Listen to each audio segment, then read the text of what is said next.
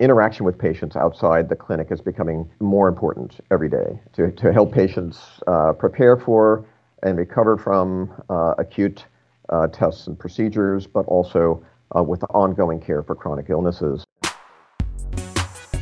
You're listening to Health Pilots, where we interview people pursuing new solutions to healthcare in low income communities. In spite of significant challenges, our guests are passionate and relentless in doing things in a new way. In each episode, you'll hear how they use techniques from design thinking, how they work with tech startups, and how they create a culture of innovation in their organization. Every interview offers practical advice and new ideas you can apply today. I'm your host, Chris Conley. Welcome to Health Pilots, and thank you for listening. Hello, everyone. This is Chris Conley, your host of Health Pilots. Today I'm joined by Bob Quinn, founder and CEO of 22 Otters. Welcome, Bob. Thank you for joining us on Health Pilots. Glad to be here. So it would be great uh, to get started to hear a little bit about your background. Um, tell us about yourself and your journey to founding 22 Otters. Uh, sure, Chris. Um, well, let's see. Um, I, I founded the company nearly three years ago, and then before that, I was an entrepreneur in residence at uh, Khosla Ventures, uh, a venture capital firm in Menlo Park, California. Uh, and then uh, prior to that, I was chief technology officer at Epocrates, uh, which is a mobile health uh, company um, that some folks in the audience may know of. Uh, so I was at Epocrates for eight years, and then prior to that, spent um, uh, longer than I care to, re- to, to admit as a, uh, a technologist in Silicon Valley. Um, before before my um, my commercial experience, I was in academia. I was a research fellow at the Harvard School of Public Health for several years, um, and applying uh, technology to clinical decision support. Um, and uh, there were a number of reasons why I um, I, I, decided to leave Boston um, at the time, uh, my wife and I had a very bad winter day where both of us were uh, had accidents uh, with on with regard to black ice, uh, and and you know my wife said I'm a I'm a Walnut Creek girl, um, I'm out of here. Are you with me? And so. Um, that was it for academia for me, and I joined an, an, artificial intelligence group at IBM in Palo Alto, and and and that was the start of my commercial career. Um, I will say one other thing, which is that I'm I'm one of the few chief technology officers in Silicon Valley who would admit to having a PhD in cognitive psychology. Um, and uh, my my PhD thesis uh, indicated my emerging interest in healthcare technology. It was a decision analytic approach to choosing therapy for thyroid cancer. So my, my interest in, in healthcare technology goes back uh, quite a long way and um, uh, has been an inter- interwoven thread throughout my career. Awesome. So I'm sure everybody's wondering, what is 22 Otters? um, well, there's what is 22 Otters, and then why is 22 Otters.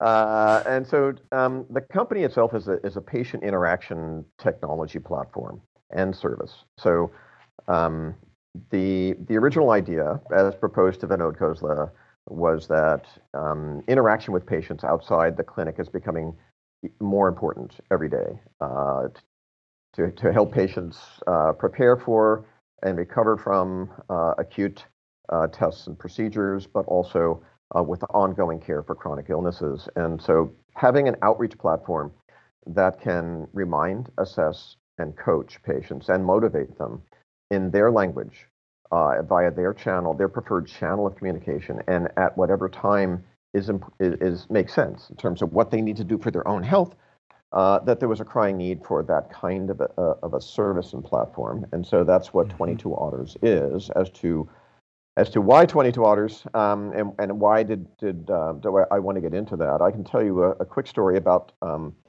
uh, my wife's experience at a large healthcare provider in the Bay Area that shall remain nameless. Um, uh, she had a, a, procedure that was, um, you know, a, a, an eye procedure, and at the and I went to pick her up, and the nurse brought out this 12 page stapled um, printout from the electronic health record and said, Are you the caregiver? I said, Yes. And he, and he said, Okay, I want to tell you about the three most important things you need to do for your wife's health tonight. I said, Great. And he said, Turn to the bottom of page six.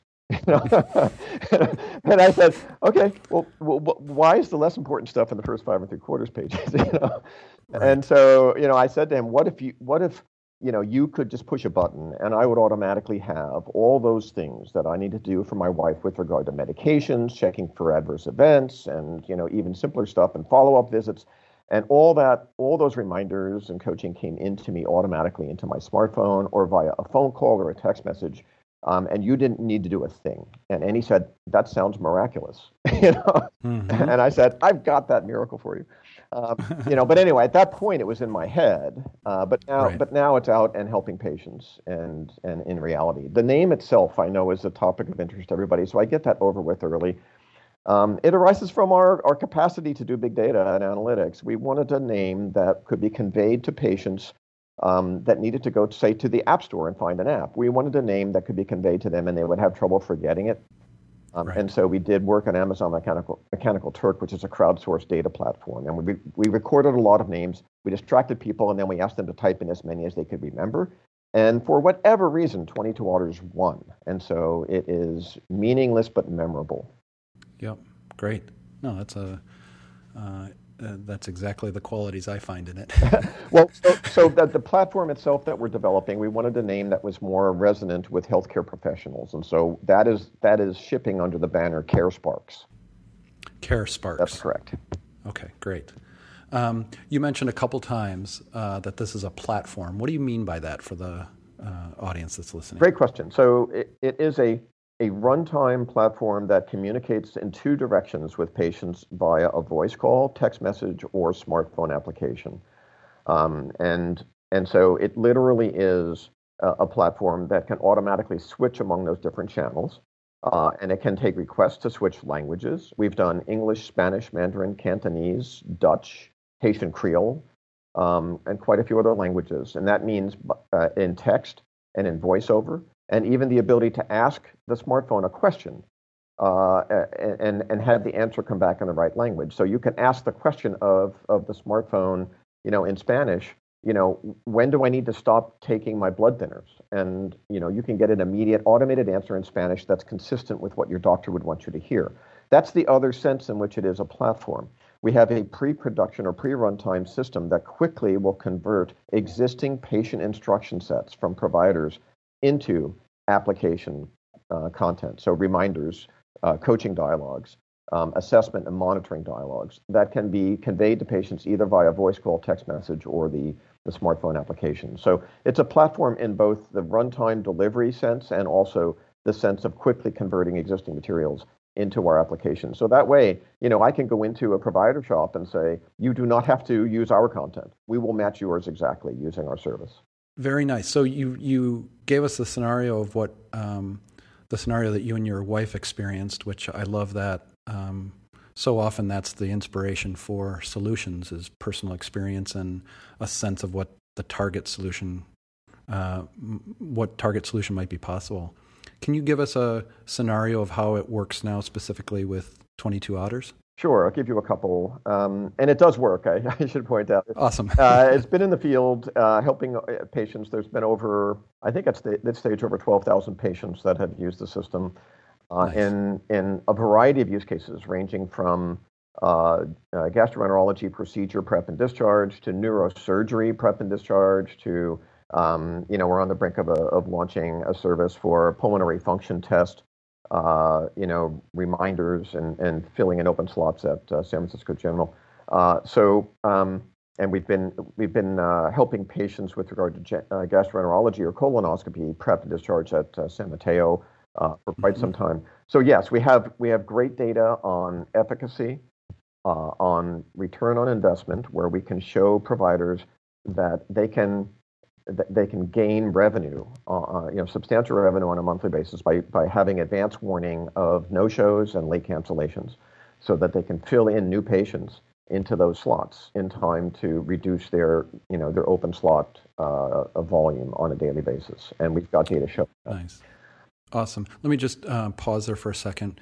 Uh, I start to see and want to highlight how it is a platform. You're, you're able to slowly add different types of procedures or different types of patient experiences as you move forward. So you're doing GI, right? I just had my colonoscopy probably two months ago, and I was uh, amazed at how confusing the prep procedure was. Mm-hmm. And I, of course, have never had one, and so it's all new to me. Um, and kind of the directions and everything are are written as if I know what's going on. Um, and so uh, to have something that would make that um, what I would call user centered would be incredible. Well, let me so let me describe that exactly. So I'm glad you brought up colonoscopy. So um, you know, at San Mateo, at Mass General, at a number of endoscopy centers, um, the, a patient, let's say, who is a Spanish speaker, uh, would get a Spanish pushed notification into a smartphone four o'clock before the colonoscopy and say, it's, it's time to start drinking that evil liquid. Um, well, different words. And then in Spanish, we can do turn by turn vocal directions for patients mixing laxatives. So you can put the device down on the kitchen counter or the bathroom countertop and it will talk you through the job of uh. mixing the laxative and drinking it. We will then, you know, every 15 minutes we'll sound trumpets, get you back to drink more. Um, you know, and then mm-hmm. and we can ask you questions. The morning of the appointment, we can give you actual directions on getting to the endoscopy center and where to park and how soon to arrive, and all those questions that come in and get answered by nurses who or, or others yeah. that are you know could be fairly high priced clinical talent, you don't want them spending time saying, oh, don't bring any jewelry or bring identification or here's where you park or whatever. Um, right. Um, and we can do all of that and intercept those questions at home. So it is definitely an efficiency gain. Uh, it is a an increased revenue um, opportunity as we get more patients in for their um, for their colonoscopy. Uh, it is an outcome improver. So we have data showing that folks that use our service um, uh, have uh, cleaner bowels, basically, by the Ottawa scale. You know, uh, yep, better prep, better prep, exactly. and and then for, therefore better better procedure, yeah, better identification of, of tumors, better outcomes, and and so forth. So. So yeah, I mean, and, and, and we can do this in multiple languages. So it really is relevant to the you know the Innovation Hub, you know, Safety Net uh, consortium. Uh, we are focused a lot on on on folks that that are the typical patient base, both in terms of meeting them on their lingual turf, with their language, um, but also any kind of channel. You know, so we can automatically swap if somebody has downloaded the app but but ha- isn't using it, which is very rare actually. We have 95% usage data uh, percentage what, for once somebody has gotten the app. But if they if they are not responding, then we'll automatically switch to phone. Uh, if mm-hmm. on phone, uh, we might ask for an opt-in to go to text message as a, as a superior platform. So we have this way of switching back and forth to get to the, the right channel for that patient. And then finally, um, we have spent a lot of time. There are challenges in getting people on board with the system through a typical um, hospital's uh, you know staff uh, ecosystem. Uh, because you know staff members uh, you know are busy you know they, you know they, they are extremely busy and so helping patients get on board with the service is something that you know they don't have a lot of time for. So this is this is something you haven't asked about learnings yet, but I'll just tell you one of our learnings that one of our learnings is, uh, and one of our challenges is, you know, how best to tell patients about this this service and get them on board without disturbing the clinical workflow. And so over time, we have we have generated you know the right kind of um, you know cards to be handed out in multiple languages. We now have video in multiple languages, et cetera. And we know enough to ask a patient, um, you know, do you know your iTunes password? If not, can you tell me somebody in your household that does and is willing to, to help you download the application? Um, and if you don't download the application, can we send you these reminders about how to prep for your upcoming appointment using text messaging? You know, so it's it's hard it's hard to do all of that because it's very involved. But once you once you learn all the pitfalls, um, it is not rocket science to build in the right functionality and the right communications content in order to clear those those hurdles. Awesome. I'm glad you started talking a little bit about um, not just the challenges, but the notion of working with a with a health care institution. And so, um, you're working with the the innovation hubs, which are in the safety net. Um, can you just give us the quick background on how that came about? Uh, yeah, well, I even before starting the company, I, I knew Mike Arato from um, from San, San, Mateo Medical Center, um, and once we once we got to the point of of having you know a working system for GI, I chatted with him uh, and said, you know, would you like to work together on this and see if we could get more patients in for their colonoscopies and better prepped? And he was all over it. Mm-hmm. Um, and so that, nice. that was the start. We also happened to be to our office happens to be like a few miles from uh, San Mateo Medical Center, so uh, it was a great, uh, a great opportunity, great collaboration. Uh, and Mike's been great, uh, you know, and a tremendous, um, you know, source of information. And he's a, you know, he's a smart guy and, and, and, a great background for even helping us tune as we were going through all of this. Um, awesome. So, so yeah, so that was um, that was great, and we we you know we have shown you know sort of improved uh, access, um, and you know we have shown you know improved or, or reduced open slots and so forth. We also have data showing great patient engagement numbers in terms of people telling us that we've reminded them of steps of prep that would have they would have forgotten otherwise. Uh, and and also just the perception of the provider improves mm-hmm. by virtue of the fact that okay, I have more interaction with San Mateo Medical Center uh, because it is their application, you know, that I'm that I'm interacting with at home, and they do see that as an extension of the San Mateo Medical Center brand. I want to ask a question about um, just stepping back from that because you you named so many important, some might call them metrics um, or dimensions of healthcare that can be improved. Can you just talk a little bit about the opportunity you see for not only 22 Otters, but other technology to um, innovate in healthcare? Absolutely. So, you know, as we move from fee for service to payment for, for outcome, um, you know, bundle payment, value based reimbursement, um, you know, payment for reduced readmissions, uh, and then the new chronic care management billing code, which rewards providers for effective remote monitoring and management uh, and 20 minutes per month of connection with patients with two chronic conditions over the course of a year. There's, there's real revenue to be made leveraging technology. Um, and there are real efficiency gains to be had leveraging technology of the kind that I'm talking about. Uh, and there are more and more providers that are understanding this as an opportunity. Um, that if in fact they can get more people showing up for their pulmonary function test. Um, they can reduce wait time on important diagnostic tests, which improve outcomes, uh, improve access and perception of the of the patient, uh, and also, you know, uh, there are additional there's additional value with regard to meeting five star and HEDIS metrics. Um, you know, identifying gaps in care um, for for chronic illness or even childhood care or or pregnant mom care all of these things are what we do. And one thing I wanted to quickly mention because it's an important part of our platform. You mentioned slowly adding um, new use cases and, and, scenarios, but we have um, over a hundred of these cases now. Uh, we have spent three years and a, a, a, you know a crackerjack clinical team and our own tool set to build many many dialogues for a whole variety of use cases. You know, ranging from I've talked about GI, but neurosurgery, ortho, you know, hip, hip knee, and, uh, and, and spine surgery, um, you know, uh, or, uh, OBGYN, uh, you know, and, and then chronic illness. So diabetes, obesity, uh, CHF.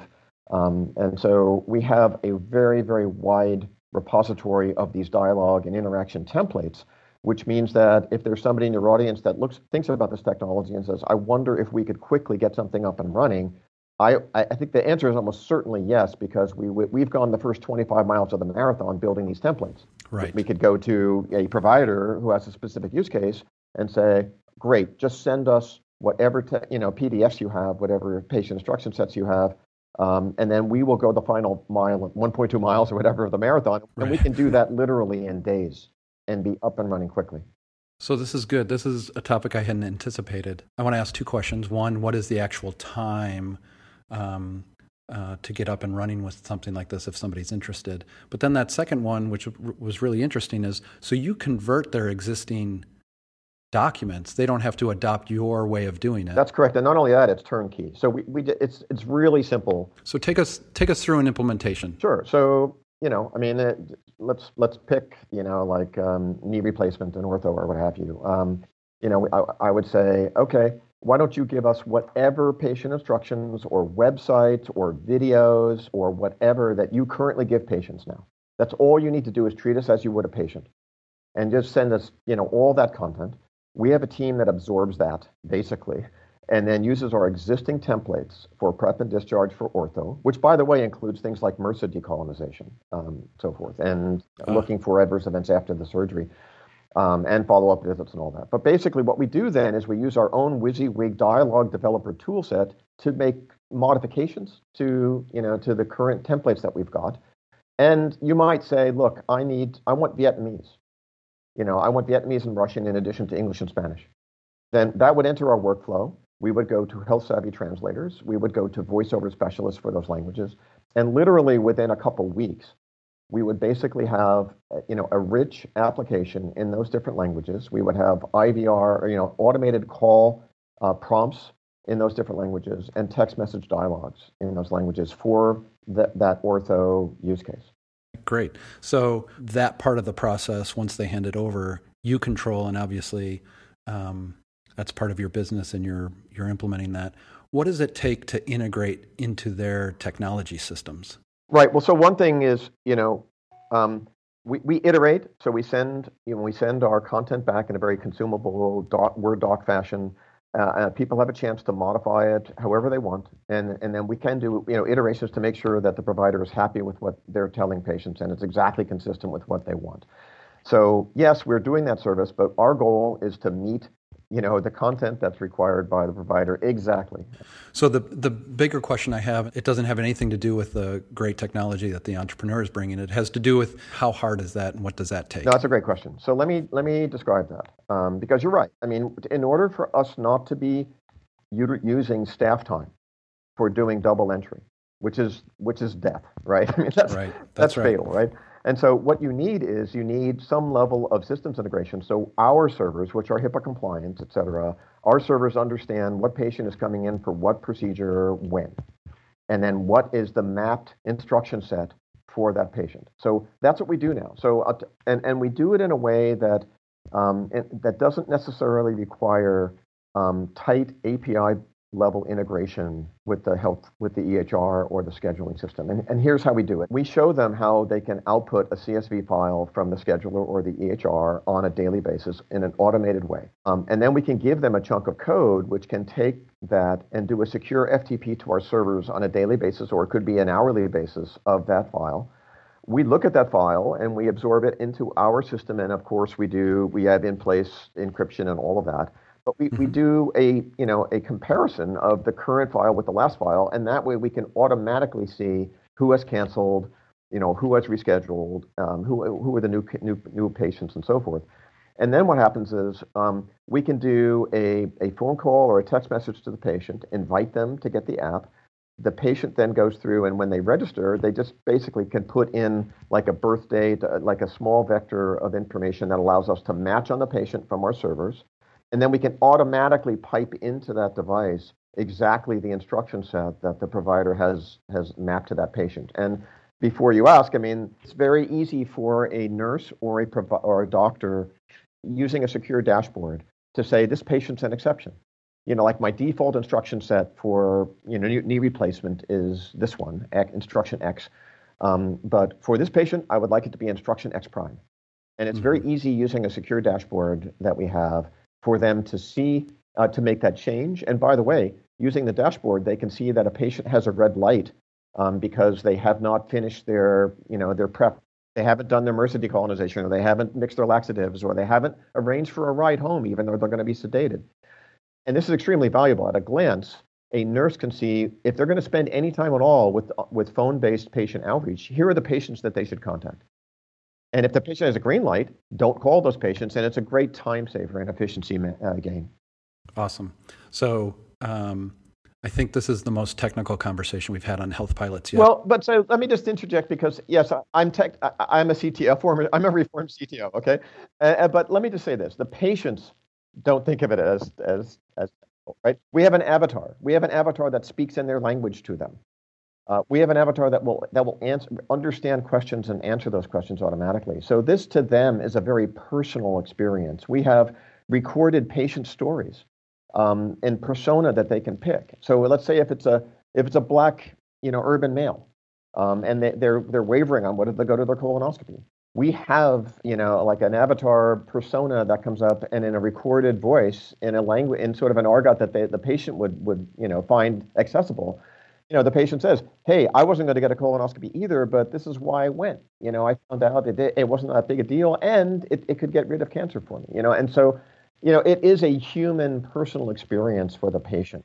Yeah, and I think uh, there's the two sides of it, and I think um, you obviously wouldn't be working at San Mateo and the hubs um, if you didn't pass all the uh, rigorous evaluation that they did. So, oh yeah, um, I think that that has spoken for itself. And then finally, I should mention that we have also tuned our business model so that we are very welcoming of risk sharing models with the safety nets um, that would require low or no upfront cost and where we would share in the additional revenue from reduced no shows, et cetera. So, stepping back, what have you learned from kind of pursuing these installations at San Mateo or getting ready for San Francisco General? Um, well, several things. Um, the user experience is paramount, um, the, the, and the bar is set very high you know, um, three different channels, many languages, um, you know, human speech recognition, uh, and and content that you could tell the patient is exactly what their physician would want them to hear, and it's not our content; it is San Mateo Medical Center's content, um, and that so that's absolutely non-optional. And then also all the work and the and the add-on kind of technology that's needed to teach patients about it and to and to get adoption, um, you know, of one or more channels.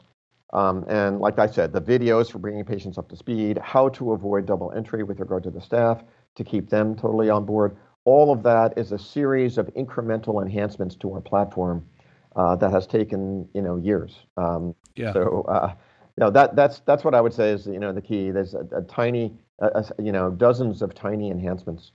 Um, you know, so you know if somebody doesn't know, be prepared for somebody not to know their iTunes password and and very quickly you know, get them to talk to the right person within their social ecosystem. Uh, right, exactly. You know, or move them quickly onto another channel so that you, have got you you maintain the, the attention span of the of the patient. This has become one of the insights I think we have for um, uh, the audience who are evaluating how to get started with these pilots and uh, making sure you're mapping those workflows so that you understand what what tasks and what roles everybody is playing, and then now you map the solution on it and look at what it eliminates, but what what are the new things it adds? Yes. So you didn't have to find iTunes passwords before, but being cognizant of that and, and seeing that as part of the implementation process or activity that you're actually seeing the implications of adopting it and the benefits and the new challenges that might come up. So, no, very good statement. And Chris, there's one thing I want to quickly point out, which is that we do have this very, very ambitious solution with smartphone and voice reco, you know, all that. But um, your audience members can get started very, very um, quickly and simply uh, with you know a simple automated voice call system to make sure that patients get into their test, in for their appointments, and, and, do it in multiple languages and you know via via voice call or text. And, and this mm-hmm. is something that just isn't done you know perhaps as as efficiently or as um, as well effectively as it could be. And we know this from talking to a number of providers. Uh, and so that solution is extremely quick and easy to get up and running uh, and could have like a major benefit in terms of the patient outcome, uh, patient perception of the provider, but also just the, the provider efficiencies and revenue from, from being able to bill for, for a more complete you know, uh, schedule of, of visits. Nice. I mean, I think there's a, there's a lesson in there just from a, uh, getting started or implementation or innovation standpoint itself, which is if, uh, for example, if this solution can start small, don't don't build up the potential implications all the way. You know, five years we'll eventually be doing that. Let's get started right. with one piece of it. Right. Show that, demonstrate the value. That will build more momentum in your organization to add additional dimensions or um, uh, ambition for solving even more things and getting more efficient or yeah, exactly. San Mateo, worked the focus from the beginning was the app, but at San Francisco General, the focus initially is on automated voice calls, you know, to patients in different languages, uh, and then and then having like the feedback loop to the schedulers so that it's very very simple for them to to you know slot new patients in and to and to really you know improve their efficiencies and also reduce wait time dramatically for patients. But that's like an extremely you know easy and simple thing to get started with uh, and then, you know, the long range roadmap could include, okay, let's let's add other languages, let's add the, the smartphone app, and and you know, let's go other places. But you don't have to start there. You can start very quickly and simply. Nice. Last question: What advice do you have? And I'm going to ask this from a kind of an uh, entrepreneur standpoint. What would you advice would you have for them as they start to approach and try to work and get their solution adopted by healthcare institutions? I think have a top-notch user experience uh, person lead on your team. Uh, somebody who who really understands how to uh, how to make the user experience for patients uh, usable, but also enjoyable, engaging, effective. But and then as well to treat the the social ecosystem and the user experience for the clinical staff the same way, uh, and to understand what the you know what are the barriers, you know what kind of time you know do they have, what is their preference in terms of working together with patients on this. Uh, so that it's something that they are pumped about and uh, you know and, and are heartily recommending to patients. Uh, but having a, somebody on point you know, who is top notch uh, with regard to analyzing these problems and then working with the engineering team to refine a, a solution, you know, for those dual challenges with regard to exper- user experience, I think is key. Awesome. I think that's one of the most important things is to understand the context in which your solution is trying to exist and to have a an end user experience and a you know the the experience of everybody implement, implementing that solution, whether it's staff, et cetera. Uh, they're they're users too, right? Absolutely. To, uh, you can have the greatest technology, but if it's too hard to adopt, um, it's going to put a real uh, dent in your success. that's a great that's a great comment, and that means also having the right um, partnerships where you know you're working with a vendor that is able to recognize a, a voice message machine from a human and be able to react accordingly. You know, I mean, we don't do that. We use a vendor for that, but you've got to shop around and make sure you've got the right vendor that, and then to maximize your outreach to patients, your successful ability to get in touch with them via whatever channel makes sense. Um, so it's it's complicated, and so having the right team is important. Bob, thank you so much for taking time today. Um, uh, not only taking time, but applying your talents, your uh, experience in the safety net to increase access to care, make great patient experiences. It's really inspiring. Chris, uh, it was it was great uh, chatting with you. Great questions, great comments. Um, it was a it was a, a, fun a fun experience. Nice. Where where can people go to learn more about Twenty Two Otters? Uh, well, um, 22otters.com, or um, you can write me directly, and I'm Bob, B O B, at 22otters.com, 22otters.com. Awesome. We'll include that um, and links in the show notes. So thank you, everybody, for listening, and we'll see you on the next episode. You've been listening to Health Pilots, a podcast that brings you ideas, inspiration, and advice to pilot new solutions for care in the safety net. Subscribe on iTunes and Stitcher. We hope you take what you learned from the show and try it on your own. For more great ideas and inspiration, visit our website, www.theinnovationhubs.org. While there, subscribe with your email to receive our latest content as soon as it's released. Our show is made possible by the California Healthcare Foundation. Visit them at www.chcf.org. Health Pilots is a production of the Center for Care Innovations. Learn about all their great work to foster innovation in the safety net at www.careinnovations.org. We'll see you on the next episode of Health Pilots.